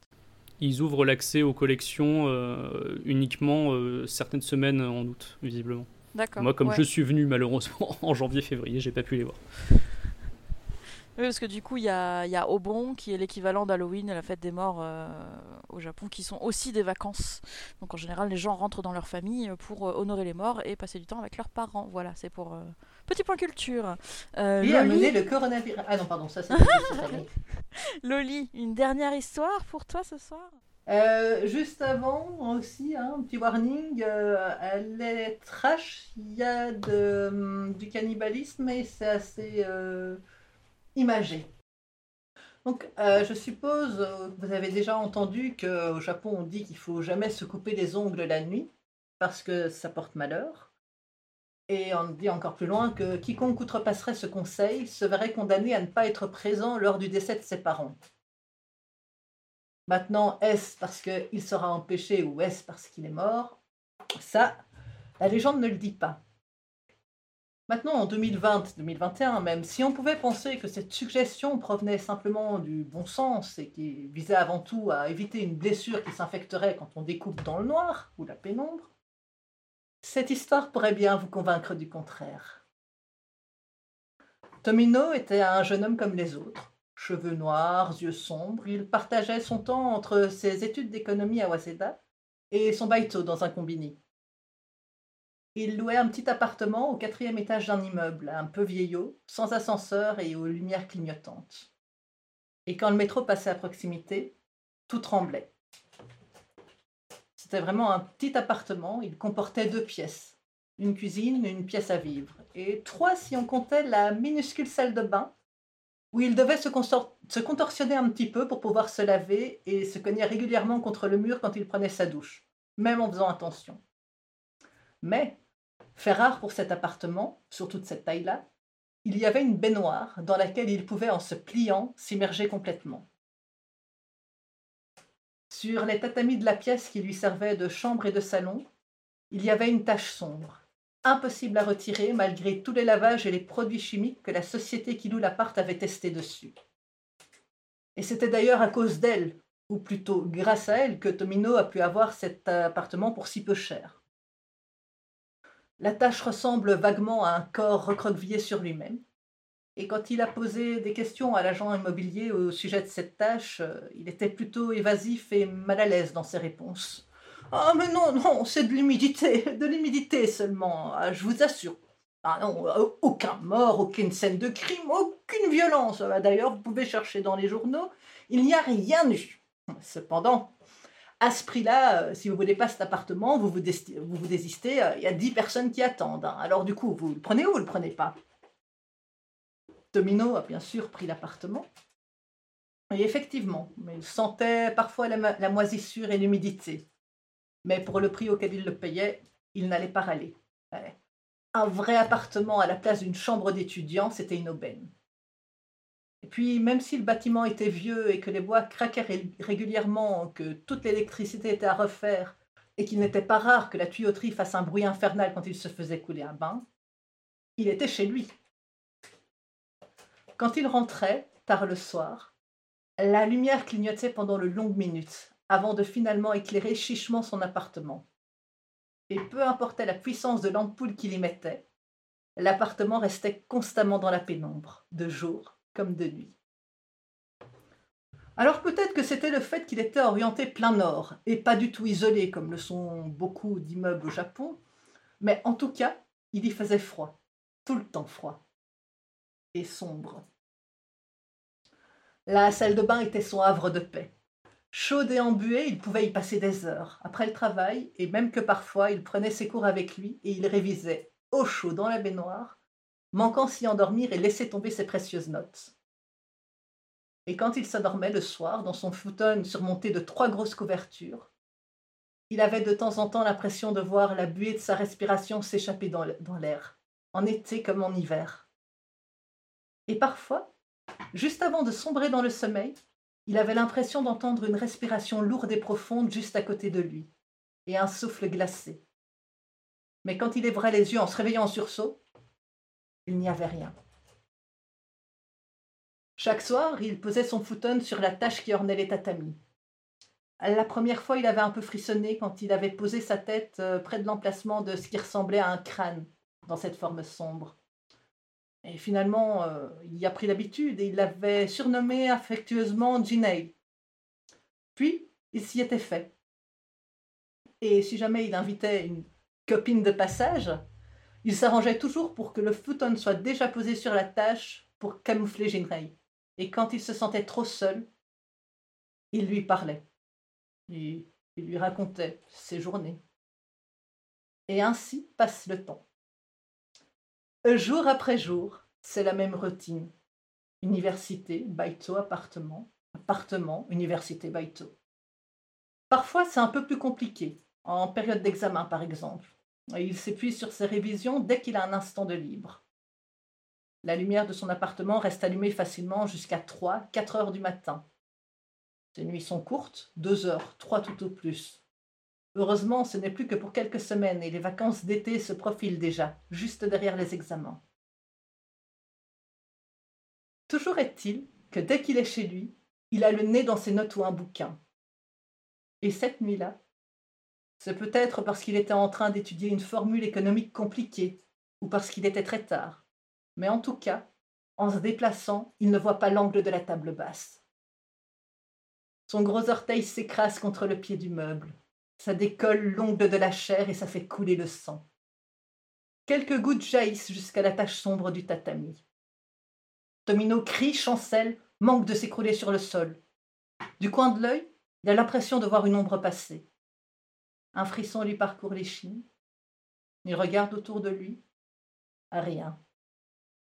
Il reporte son attention sur son orteil. Le sang coule et l'ongle éclaté, cassé, lui arrache une grimace. Une partie est encore attachée à la matrice. Il essaye de l'arracher du bout du doigt, mais la cassure est trop basse et ça fait mal, très mal. Il va dans la salle de bain, allume la lumière, prend ses ciseaux à ongles et coupe la moitié de l'ongle qui tient encore avant de se faire un pansement. Il en profite pour vérifier ses autres orteils. Il regarde la longueur de ses ongles et hausse des épaules. Au point où j'en suis. Et knip, knip, knip. Il se coupe les autres ongles, à ras. Les ongles de chaque orteil, un par un. Il les dépose dans un mouchoir, ferme le mouchoir et le lance négligemment vers la poubelle. Le morceau de tissu n'arrivera jamais dans la poubelle. Il boite vers sa chambre. Déplie le futon, inspecte son pansement et se couche. Il sent son orteil pulser régulièrement sous la douleur et finit par s'endormir. Quand il se réveille le lendemain, le pansement est imbibé de sang et son orteil lui fait mal, un peu plus que la veille. Il range son futon, regarde les tatamis. « Tiens, bah, c'est bizarre. J'ai l'impression que la tâche est un peu plus sombre que d'habitude. » « Jinhei, c'est toi? Tu bois mon sang? Tu comptes devenir vivant ou tu vas me hanter? » Qu'est-ce que je suis con quand même. Bon, allez, c'est pas tout ça là, mais je vais aller à l'université. Et boitillant, il s'en va. Cours, travail, appartement. Son orteil lui fait un mal de chien. Il sort le désinfectant, décompresse et nettoie la plaie. Tout son orteil est rouge et chaud, la douleur pulse. Quand il appuie dessus, un peu de sang sort. Il refait un pansement bien serré, sort son futon et le place sur les tatamis. À peine sa tête posée sur l'oreiller, il s'endort. Sa respiration lente et régulière fait un petit nuage de vapeur juste au-dessus de lui. À ses pieds, la couverture frémit. Remonte légèrement en dévoilant ses orteils. Le pansement blanc vire doucement au rouge. Le sang s'écoule, goutte à goutte, tranquillement, et disparaît avant de rouler sur le tatami. Le lendemain, Tomino a fort mal, il est fatigué, très fatigué. Quand il se regarde dans le miroir, il est pâle et a de grandes cernes noires sous les yeux. Quand il voit l'état de son pansement, il râle. La rougeur de son orteil s'est étendue jusqu'à son pied. Il part vers l'université en jurant et chaque pas est plus douloureux que le précédent. Il passe chez le pharmacien. Il lui a donné un désinfectant plus fort et la recommandation d'aller chez un médecin si ça n'allait pas mieux d'ici 2 ou 3 jours.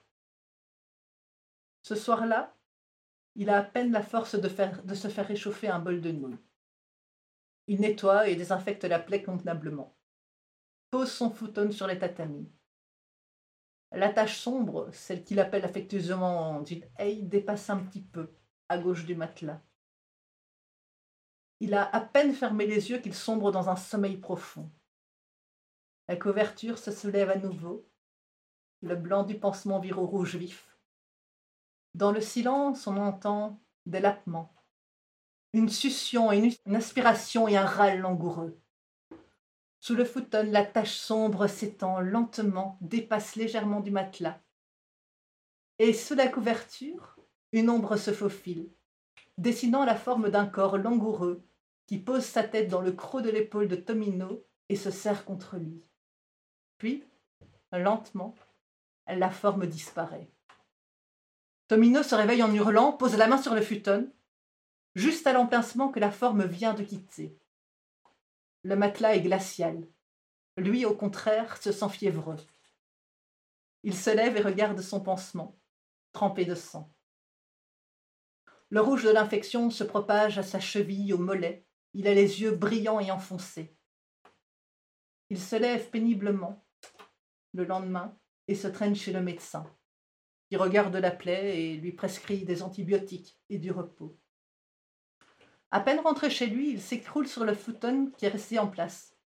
Il gobe ses deux pilules, il ne prend même pas la peine de se déshabiller ou d'éteindre. Il se glisse sous les draps en grelottant. Il a à peine posé sa tête sur l'oreiller qu'il sombre dans un sommeil agité. La couverture se soulève. Son pansement est arraché et une ombre aux dents effilées gobe le bout de son orteil, suce le sang et le croque. Le sang coule au rouge chaud. Tomino ouvre les yeux, sent la douleur se propager dans tout son corps. La créature arrache l'orteil et l'avale goulûment. Tomino ouvre la bouche pour hurler et l'ombre noire relève un doigt aussi sombre que son corps, étend un index démesuré vers la bouche du jeune homme. Un index terminé par une griffe effilée sur laquelle sont incrustées des rainures d'ongles. Celle de Tomino.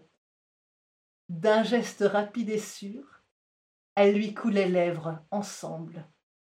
Le cri reste enfermé, tandis que le sang coule lentement le long du menton de Tomino. L'ombre le ramasse du bout des doigts. Un frisson la parcourt et une langue aussi rouge que le sang de l'homme lèche avec avidité le précieux breuvage. Tomino essaye bien de se lever, de bouger, mais il est paralysé. Ses yeux exorbités roulent dans leurs orbites. Il bouge la tête de droite à gauche frénétiquement, essaye de hurler, en vain. La bouche de la créature s'approche d'un deuxième orteil, gourmande, et croque, croque, croque, morceau par morceau, lentement, dévore Tomino.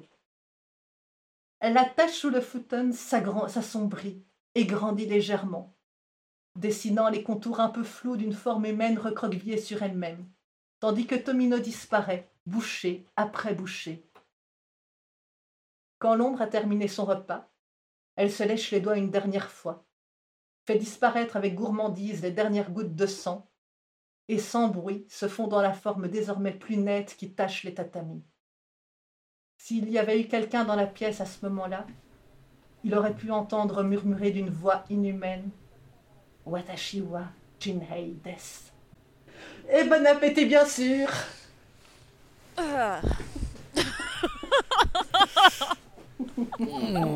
C'était costaud quand même. Ouais, t'as bien fait de la faire à la fin. Hein. Y a des gens qui sont arrivés, pas mal de gens qui sont arrivés en plein milieu. Je suis désolée. Il y a Hugo qui est arrivé. Ouais, Hugo, tu commences à parler d'orteil éclaté, il arrive. D'ailleurs, si un jour Hugo, aka Charles, aka pas tout à fait Charles, veut venir raconter, il pourra venir avec... Watashiwa Wat Des, Watashiwa, donc Watashiwa je, en gros, et Jinhei, donc le nom du Yōkai que Lolly lui a donné. Voilà, qui est inventé, si je ne me trompe, Lolly. Voilà. Alors je suis doublement désolée pour ceux qui sont arrivés pendant la pire histoire, et c'est un compliment, de la soirée, et quand on arrive à la fin, du coup, voilà, vous avez vraiment rien gagné. Par contre, la bonne nouvelle en arrivant à la fin, c'est qu'ils ne sont pas maudits eux, parce que je rappelle que on a lancé 3-4 malédictions ce soir. Voilà, donc on a compté, Mathias nous a maudit 3 fois. Moi et Lolly, on n'a rien fait. Par contre, on va terminer sur un petit truc au cas où, si vous voulez une 4e malédiction, si ça vous intéresse. Mais on arrive à la fin de nos grosses histoires. Voilà, c'était pour vous accompagner pour cette pleine lune. Honnêtement, ça m'a bien plu. Je me demande si on va pas en faire un format récurrent, si ça vous dit. Donc ce format, moi, m'a beaucoup plu. Je ne sais pas quel genre de soirée vous avez passé, Lolly et Mathias, mais si ça vous intéresse, je pense qu'on va recommencer ça tous les mois. Alors peut-être avec d'autres personnes, hein, vous n'êtes pas obligés de venir à chaque fois. Je vous aime bien, mais bon... On peut inviter d'autres personnes, voilà. Donc si Hugo était intéressé, par exemple, pour venir raconter, pourquoi pas? Et puis si vous avez des choses à raconter dans le chat, pourquoi pas, si vous vous sentez. Donc on évite les meubles, les tunnels, les ponts, les potes retournés, les dessins de fantômes, les pulls Kleenex, les épouvantails dans les rizières aussi. Voilà, je pense que c'est un très bon résumé. Écoute, j'ai passé une très bonne soirée, c'était très sympa d'entendre ces histoires. Un peu moins bonne sur la fin, puisque j'aime pas trop la boîte d'aurore, et là, je vous avoue que ces descriptions d'orteils éclatés, ça m'a pas mis très bien, très clairement. Donc merci Loli. J'avais prévu. Mais non, c'était très cool comme format. Moi, avec plaisir pour revenir. Après, c'est une question d'emploi du temps. Hein. Voilà, là, ce soir, c'est ma compagne qui s'occupe de garder le petit. Donc voilà, je vais pas lui faire garder tout le temps, mais avec plaisir pour repasser si je m'organise un petit peu en avance, il n'y a aucun souci. Moi, j'ai bien aimé aussi. Je veux bien revenir pour encore plus d'horreur. Bon, et je sais pas si tu as eu le temps de lire le chat pendant que tu racontais, mais tu as eu une pluie d'éloges sur tes talents de conteuse, hein, alors que tu stressais, c'est incroyable quand même. Donc c'est vrai qu'on nous dit dans le chat, pour retrouver Lolly, vous pouvez aller sur son podcast de contes, où elle conte aussi bien, voire mieux que ce soir. Un peu de tout, hein, tu racontes plein d'histoires différentes, pour adultes, pour enfants. Pour enfants, voilà, et la dernière, celle qui vient de sortir la semaine passée, est ma préférée de toutes celles que j'ai jamais faites. Je suis grave en retard sur mes podcasts, j'en ai 800 non lus dans ma liste, il faut absolument que je rattrape ça. Quelqu'un a gentiment mis le lien de ton podcast dans le chat, c'est parfait. Donc voilà, vous pouvez aller les retrouver là-bas. Elle passe de temps en temps à la librairie Yokai parce qu'on l'aime bien, Loli. Et puis, est-ce que tu as une pub, un teaser à faire pour bientôt sur une prochaine histoire peut-être ? J'ai un clip en production pour justement la dernière histoire où il y a une chanson. Que tu teases un petit peu sur ton Twitter, n'est-ce pas? Voilà, c'est ça, avec de jolies photos de cookies vivants. Alors malheureusement, Mathias est à la retraite malgré son très jeune âge. J'essaye de me reposer entre 2 cris de bébé, donc c'est vrai que malheureusement voilà, avec Charles, avec Hugo, on a arrêté les podcasts pour le moment, comme on l'a expliqué dans notre dernier numéro. Mais ouais, non, c'était vraiment cool de se remettre à écrire un petit peu, à recompiler des histoires, à revérifier des choses pour ce live. Donc ouais, avec plaisir pour le refaire quand j'aurai un petit peu de temps. Ça peut être alors cool. On nous dit plutôt le week-end. Alors ouais, je suis désolée, mais la pleine lune... ça se commande pas en week-end ce mois-ci, peut-être le mois prochain. Et puis sinon on fait des lives jeux de temps en temps, et puis je vais essayer d'en faire un petit peu plus souvent, j'avoue. Mathias, je suppose que t'as pas trop de pubs ou de teasers à faire pour les gens du coup. Oh bah non, écoutez, venez vous abonner sur Insta si vous voulez des conseils bouffe, c'est un peu tout ce que je donne en ce moment. Ton livre, enfin votre livre du podcast, je pense est toujours disponible. Oui, putain, ouais, c'est vrai, tu fais mieux à prendre que moi. Effectivement, on a notre livre Le Bureau des Mystères, 30 histoires étranges et effrayantes, qui est toujours disponible un petit peu partout. Donc voilà, si ça vous intéresse, c'est un bouquin qu'on a écrit avec Hugo et qui peut être vraiment cool si vous avez écouté le podcast au début, parce qu'en fait, même si la quasi-totalité des histoires ont déjà été racontées dans l'émission, ça a été un gros travail avec Hugo de revérifier toutes les sources, de creuser les sujets, de les retravailler. Et en fait, les premiers épisodes du Bureau des Mystères qui étaient parfois un petit peu brouillons, où on n'avait pas tout à fait les bonnes sources, où il nous arrivait aussi de pouvoir dire des conneries par exemple, et ben c'est tout ça qu'on a essayé de corriger dans ce livre-là, et en plus il y a 2 histoires inédites en plus, donc... Bon, je pense que on va pas tarder à se laisser, messieurs, dames. Merci beaucoup d'être passé. J'ai beaucoup apprécié. Je ne sais pas si je vais dormir. J'espère, vu qu'on enregistre demain matin, ce serait quand même mieux. Quand tu feras la voix d'outre-tombe, c'est pas grave. Ouais, c'est ça, la voix bien grave, bien rocailleuse. Bonjour, c'est Amandine Jeanne Moreau. Peut-être que je rigolerai moins fort, du coup. Avant de se laisser, j'ai une toute dernière histoire très très courte, mais on va se dire au revoir avant avec nos invités, pour vous laisser sur une bonne vieille malédiction, ma foi, vous êtes prévenus. Oui, un Orval, j'ai compris, je ne dirai plus une Orval, merci. Sinon tu seras maudite.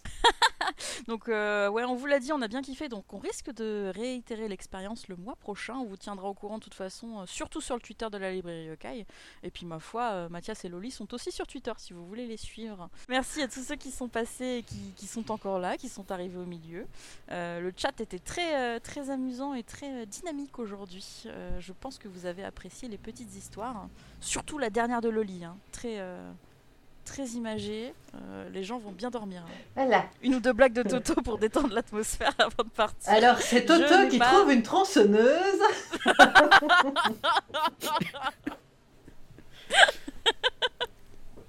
Donc voilà, donc on a fait la promo tout le monde, c'est bon. Du coup nous, vous nous retrouvez tous les mercredis pour jouer et puis de temps en temps sans doute pour faire... d'autres choses. Et Olnalis vous fait les blagues à Toto dans le chat si jamais vous en avez vraiment besoin. Ah bah oui, bah tiens. Donc voilà, merci Loli, merci Mathias. À très très bientôt peut-être, j'espère. Passez une bonne nuit. Je vous raconte ma toute dernière histoire. Vous allez voir, elle est très courte, mais il y a un call to action à la fin. On va voir si vous le faites ou pas. Un dernier message avant que je prenne la parole une dernière fois. Oh, écoute, non, je vais écouter religieusement. Loli ? Eh bien, écoutez, faites de beaux rêves, pas trop de cauchemars, et sinon, je suis trop pas désolée si vous en avez. As-tu fini ton Orval ? Non, pas ta Orval ? Terminé, très voilà. Bien, moi aussi j'ai terminé la mienne. C'est le signe qu'il faut y aller, surtout si mon chat est parti. Donc voilà, l'histoire je l'ai trouvée sur Kowabana, donc tu connais bien Mathias, la version japonaise du site, qui est un peu rigolote, si vous parlez japonais, elle est sympathique. Et elle va vous expliquer pourquoi vous ne devriez jamais aller regarder les lieux hantés sur Google Maps. Il y a quelque temps, je consultais un site qui recense des lieux hantés. Je me demandais à quoi pouvaient bien ressembler ces endroits maudits. Alors j'ai ouvert Google Earth sur mon téléphone et je suis allée voir par moi-même. Après 20 minutes d'exploration d'un endroit abandonné sur le site, j'ai remarqué quelqu'un qui me regardait, alors que je ne faisais que regarder des images de Street View. Je regardais le site en pleine nuit, mais les images avaient été prises en plein jour, et je pouvais voir clairement que ce visage était tourné vers moi. À ce moment-là, je me suis juste dit « Tiens, il y a des gens sur cette photo ». Mais il y avait quelque chose d'étrange tout de même. Ce visage n'avait rien d'humain. La personne portait du blanc, mais ses vêtements étaient couverts de sang. Son visage semblait tout droit sorti du jeu Death Forest. Un visage blanchâtre disproportionné, une bouche dentée à l'attaque des titans. Effrayant. Un peu perturbé, je me suis dépêchée de bouger dans Street View pour ne plus la voir. En tapotant frénétiquement l'écran, mais tandis que je me déplaçais, son visage s'est plié à 90 degrés pour me suivre. Et tout en souriant, elle continuait à me regarder fixement. Elle me suivait toujours avec ce même sourire. Et j'ai évidemment pris peur tout de suite, j'ai arrêté de m'amuser, j'ai fermé l'application et je l'ai réouverte, mais ailleurs, loin de ce lieu hanté. Quand l'image s'est affichée, mon corps entier s'est figé. Là, devant un tunnel, la même femme, avec le cou tordu à 90 degrés, me fixait toujours, en souriant. J'ai eu si peur que j'ai tout arrêté. J'ai ouvert YouTube pour lancer des vidéos de chats, jusqu'à ce que j'oublie les horribles sensations que cette expérience avait laissées en moi. Mais bien sûr, je me suis souvenue de tout le lendemain matin. J'ai ouvert l'application au même endroit que la veille, fébrile, dans l'attente, mais elle avait disparu. Bien, je pensais. Mais au moment même où je me retournais, dos au tunnel, la femme au cou tordu se tenait toujours là. Son visage occupait désormais tout l'écran.